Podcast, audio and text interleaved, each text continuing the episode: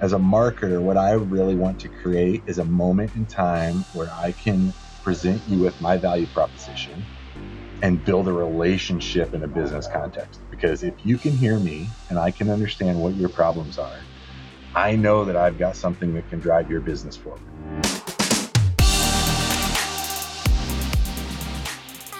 Hello, everyone, and welcome to the next episode of DGR Dialogue. My name is Andrew Gaffney. I'm editorial director. Really glad you could join us today. Our guest today is Nick Runyon. Nick is the CMO of PFL, which is a leader in the tactile marketing automation space and a great partner of ours. Nick, thanks for joining me today. It is great to be on with you. Thanks, Andrew. Nick, we've done a lot of work with PFL, but today I want to we'll focus, covered a lot of the great case studies you guys do, but I, I want to focus today on actually an internal case study. We partnered with PFL on our recent virtual event, our B2B sales and marketing exchange. And thanks largely to you know, the creativity and a lot of the things that you guys brought to the table, we worked with you on a, a welcome kit that was a, a box that got sent to all registrants, and we just got phenomenal response to it. We had a lot of people posting on social, you know, really talking it up, and a lot of people gave us direct feedback. It's exciting for us because, as you know, our audience are marketers and they live and breathe this stuff. So to see how excited they got and how intrigued they got about how they can uh, apply those kind of concepts themselves was was really exciting. Wanted to get your take, Nick, on some of the questions we're getting because again, you guys really helped drive a lot of this for us. Is this something? Let me start out with you know the approach that we took. Is this something that you're seeing a lot of other B2B marketers do with their own events? A lot of people are shifting to virtual. Are you seeing them integrate direct mail, tactile marketing into their programs?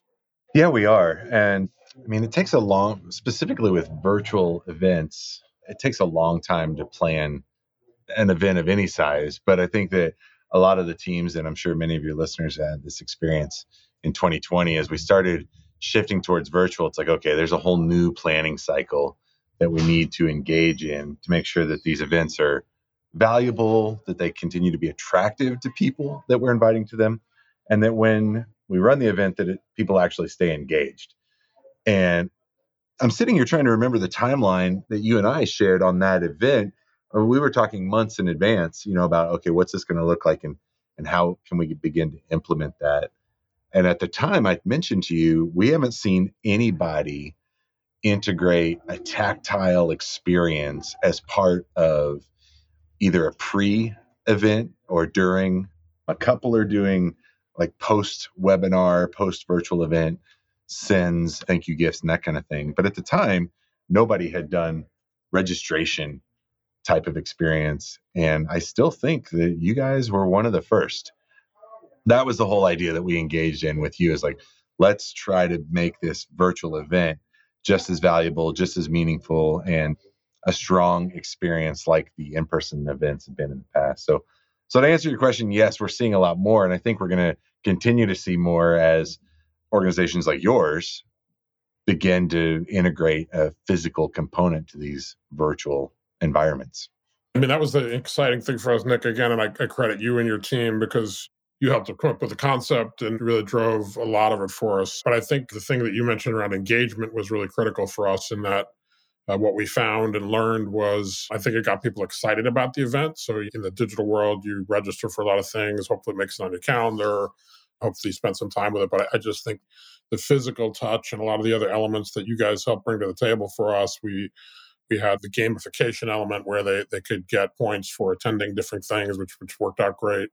We had sort of the book that gave the agenda, but we also did some of the coloring pages, which got a lot of social shares and feedback. So I just think that the engagement part was the one that really exceeded my expectations. That I think it got people connected to the event before it started. They, they were more committed to it and I think that helped them sort of keep track of okay, where am I with this, and really just sort of bridge that that virtual gap. So, you know, I think that's where you'll see a lot of opportunities, and, I, and I'm guessing that's sort of what you're thinking of and discussing with other clients as well. For sure. And for those that are listening that didn't participate or didn't receive this, I just I want to explain one of the things that you mentioned. And I can't take credit for this. My team came up with this concept. With a virtual event, what we were seeing about halfway through the year is digital fatigue. It's webinar fatigue. I myself have, I mean, uh, I'm sure you do as well, have multiple offers for webinars every day, every week. I've even registered for many with the best of intentions. And then just, you know, something comes up and I end up missing it. We were thinking about how do you keep people engaged across a multi day event? You know, we did this with your team, but we do this with a lot of our customers is we want to just bring that extra bit of value that really connects the dots for people. My team came up with this idea of a scratch off game. And so inside the box that was sent, there's the program, like you mentioned, there's a mug, a, a coloring book, which was a big hit, uh, was integrated into the program.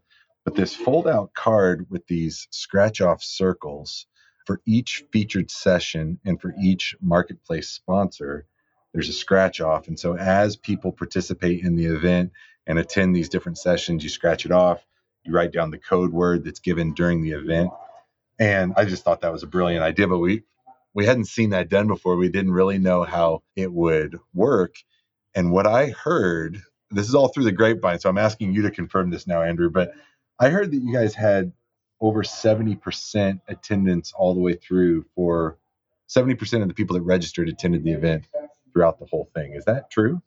Yeah, definitely with the core two days, we were blown away with the sort of show up because as you said, you know, with digital fatigue and webinars, that's webinars, it tends to be a lot lower. So yeah, we were up in that level and we were really excited. And, and, just the anecdotal feedback we got of the people that, you know, were doing the scratch offs and attending as many sessions as they could and just sort of letting us know that. I just think the the engagement levels we saw were much higher than we've seen on uh, like in a webinar series and others. I know a lot of people on my team were hoping to win the scratch off game and get that free pair of engraved, customized AirPod Pros, but we didn't win. so maybe no, next time. Cool prizes. There was those and a couple others. So we had about eight winners that really were excited to win some cool prizes. So it helps. I mean, even with a physical event, there's some of that stuff that can feel kind of gimmicky, but I, I really think it helped us bridge the gap on the virtual of making it feel really tangible and making sure it showed up on people's schedules and that they were engaged for those two days. So that was really important for us. So the other thing I want to dig into again, because I mentioned that because these are marketers in our audience, we got a ton of questions after that. You know, they loved it, but they started to dig down, and that's part of what I wanted to get you on was to really get your take on some of the questions we were getting. So you know, budget came up and like, oh, you know, this, this seemed really cool, but I'm not sure if I can do that. So how much budget should be a, a, barrier? Can smaller companies do this? To, can, does it only work for larger scale events? And anything you could share from like a context of how companies, marketers should be thinking about budget for, for direct mail and integrating tactile into their programs? Well, I mean, as the tactile sponsor for B2B SMX, we wanted to put the showroom model out there for everybody to see. So the experience that you all created, I think, was top of the line. You don't have to spend as much as we spent on that in order to deliver the same type of experience. And so I think what people have to think about first when budget's a that's an appropriate place to start. And I kind of like that people are asking that question because that tells me that this experience felt expensive, which is kind of nice. You know, that's uh that's something that we were going for. And so but there's ways to value engineer this. And I think that marketers really need to think about what am I trying to accomplish? So if the goal is really branding and delivering just a world class experience, that's going to put you into a higher price range. If we want to drive registration, you want to drive early registration, you want to maybe drive meetings during or after an event, we have to think about what's the purpose and then start to build around that. And I think that it's important to really narrow down into what is the action that I want people to take. So there's two ways that tactile can drive action. One is you can automatically trigger this, and this is where our software comes into play. An automatic triggering of a send, like upon an event registration, for example. And then there's the software that PFL builds that sits behind the tactile experience allows sales teams or representatives from your company, whatever the case may be, to provide timely follow up upon delivery. So that's the automated piece of this. There's also ways that we enable those experiences to be sent by your sales team as a one off. And if you think about that in an event context, it is possible to do this manually. That's where the scale question comes into play. So, what we wanted to do with your team for B2B SMX was to have all of this automated so that you could scale across the full event. So if people registered by a certain time, we wanted to drive early registrations, but we wanted to just have this automated experience where everybody could participate in it. That's going to be at the top end. Say you've got some VIP registrations or a path for some of your um, best prospects or customers to attend a webinar or virtual event. Savvy teams can do this same type of experience on a budget.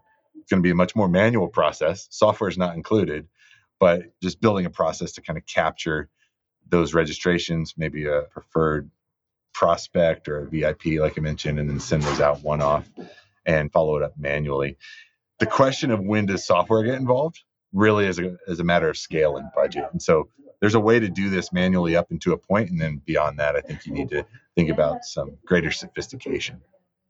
One of the things you asked earlier is what are we going to see in the future? Are more people going to begin to do this? And I think that's really going to be a factor in future events. And I'll give you an example. Zoom is a great customer of ours, and they've been on board with PFL for a couple of years now. As they started to approach Zoomtopia this year, Austin over at Zoom had built some address capture products into our software with our team. As people shifted to work from home, they were trying to figure out how do I deliver stuff to people when they're working remote and they're not in the office. The team that was running Zoomtopia had seen this happening as part of Austin's prospecting and customer experience. And they were able to just kind of plug and play what he had already built into that, into the Zoomtopia effort. And so as speakers were registering or they had different kind of VIP access, they would point them towards some of these landing pages and some of these address capture tools that we had built as part of their marketing effort and their sales efforts, and then use that for the events. And so I guess what I'm saying is one of the things that I think we're starting to see is if you are in a position where you've got some kind of tactile marketing automation already part of your marketing and sales process, it can be used for an event. If you onboard that for an event, it can be used for other parts of your buyer and customer journey. And so I think we're going to see a lot more of this integration in the future as people figure out, oh, I can point this effort at different things and help to drive different actions at different points in my customer experience. Awesome. I wanted to tackle one of the other questions that we got a lot, and sort of honestly, a, a really valid question and one that revealed the value of the partnership with you guys. They were like, "How did you know what to send?" So for the folks that hadn't seen it, you mentioned Nick, there was a mug in there, but there was also uh, coffee flavored gummy bears that you guys helped us come up with. So we were tying back to a theme of creative fuel for new revenue realities. And again, I think what you guys really helped us do was make the box, the welcome kit thematic so that it it felt like we're going to a creative audience and it felt like you were you know intrigued to start thinking about the event and it was relevant. For marketers out there that are thinking okay maybe they're going to try to do this for you know a virtual event or something they maybe do it on a smaller scale with their sales team how often do you guys get involved in you know what, what should the theme be? What could be in the mailing? Is that part of the value you're typically providing for folks that are wondering what to send and how to tie it in Yes, it is. And uh, that's where we got an interesting view. I love seeing some of the stuff comes through our shop. It's every size and flavor, you know? And so our team has this unique kind of aggregated perspective that we can help brainstorm for customers when they want to do something like this. Oftentimes people will say, "How do I get started?" or "I want to I want to pilot this idea or this concept." We have a team here at PFL called the Pro team, and if you call in to the pro team and say, hey, you know, I'm thinking this isn't a software thing. I don't want to get all involved. I just want to pilot the concept. And you're talking about dozens or hundreds or maybe even thousands of kits for a specific one off experience. That team all day long helps to conceptualize some of these ideas, build around your goals, and then can help put that together. We can even do we can act as your swag closet you know so with some kind of trigger we'll send it out for you and uh, and do all that stuff. It's manually on our side but it's automatic for the customer. So that would be kind of a low level uh, pilot way to do it without the the software involvement. But half of what that team does is to conceptualize new ways to engage people and really start to understand what is it that you want to create as an experience and how can we do that within the parameters that you set for us. Yeah, I think that's a huge value because also you guys helped us with an awards mailer we did for Innovator Awards, and that was just really cool concepts. And you guys had some great recommendations about what to send and how to package it. So I would just sort of reinforce for everyone out there that that should be a big part, especially for new ideas, new people that are consider piloting it. That would be a a big advantage I would recommend tapping into. The other thing I wanted to ask you, Nick, was you talked about timing. So you guys, it felt early to me, but you know, our event was in October. You, you started talking to us in the summer and really said, okay, you know, you started to put together timelines. Talk a little bit about it, you can, about what, what kind of lead time is required to do a successful mailing. If people are thinking about things, should they already be thinking about Q1 for 2021 at this point, or how much lead time do you typically recommend for folks? You know, I'm going to say that we can turn these things fairly quickly. What we did for you was a full custom printed box. You know, every surface had branding all over it. There's other options that are a little faster that don't require as much lead time. But here's what we're starting to run into. And I mean, this is starting to, I think, really be an issue around the holiday season. What I can't tell yet is this a holiday backlog or is this going to be production delays because of COVID and other related issues. But we're seeing longer lead times on this stuff now. Supply chains have been pretty steady throughout the year. And I think one of the things that we manage very closely, PFL is not just the software creator, but for those that don't know, we own the entire printing process. We have integrations with FedEx. So from that software interaction all the way to a tactile piece being delivered at somebody's door, we control that whole supply chain. It gives us a lot of stability, but it also gives us visibility into disruptions within that supply chain. So, one of the things that we're seeing right now is a real slowdown on some of these kit packaging, like the branded box production. That's moving us towards a capex expense, actually. So, we're we're ramping up our manufacturing facility to be able to produce these boxes in house just to make sure that we can maintain shorter timelines this is a long-winded answer because I think there's a lot of different things going on right now and there's a lot of unknowns.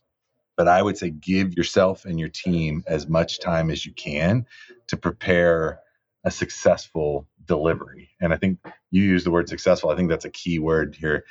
Marketing teams are always going to want to have more time to prepare. And I think in this environment, that's always better.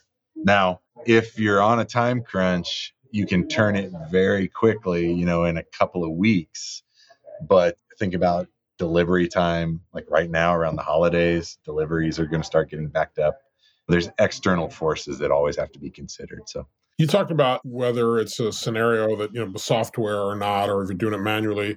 Talk about when you look at sort of the maturity or sophistication of the different clients you're working with, the folks that are doing it integrated, tactile, they, they have, they're not just looking at direct mail sort of a silo, but it's all integrated with campaigns. Talk about the value. Like, what does that bring that you're you're not going to get when you're doing it manually? Yeah, remember back before COVID when we used to get together at people's houses for dinner, or you go out to dinner. Maybe you do like some time of group experience. It wasn't ever really about the dinner. It was about the community. We are holistic people. We want to be involved in relationship I think that marketing automation, marketing automation platforms, email sequences, digital marketing, all this stuff has opened up the door towards efficiency and scale. But I think it's really kind of one note in the digital space. What we've seen is as you integrate a physical component to deliver a true omni-channel experience in an orchestrated way, it's more like that relationship that you would have with family and friends.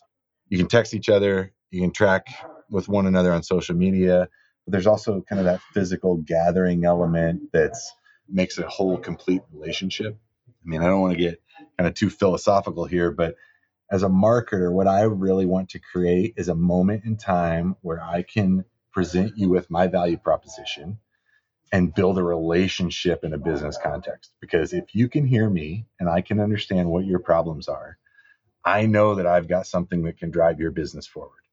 And I think that's going to resonate with a lot of people listening to this. You are in the jobs that you're in, marketing your business because you believe in it and you believe that it can help people. What you need is a moment in time in order to just present that and then see if people want to take the next step forward. I think that's what tactile marketing automation and that's where the software really starts to make a big difference because I've got my digital streams, I've got my buyer journey that people are engaging with in the digital channels. When I start to integrate physical into that in an orchestrated way that matches the messaging and the journey that I'm taking people on, that's when we start to see response rates spike to 20, 30%, and the ROI on those investments just goes through the roof because it is such a great kind of holistic experience and you're building relationships with people and allowing them to truly kind of hear and understand what you're offering and make a decision about whether or not they want to move forward.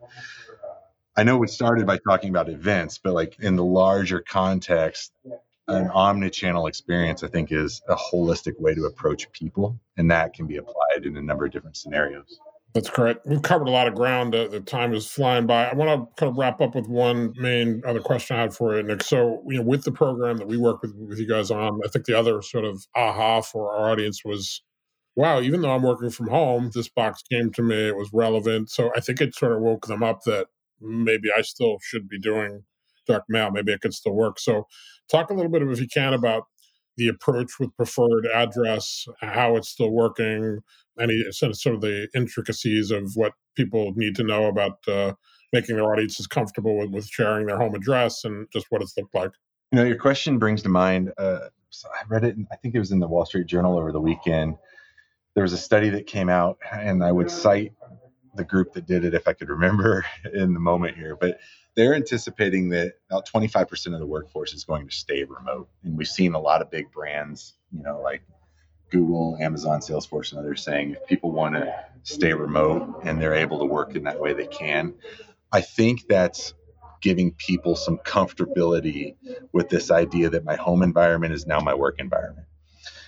And we're seeing that in the activity of our customers that are using some of our address capture methods and tools as well early on, everybody was wondering are people going to be on board with this? Do they want to receive something at their home?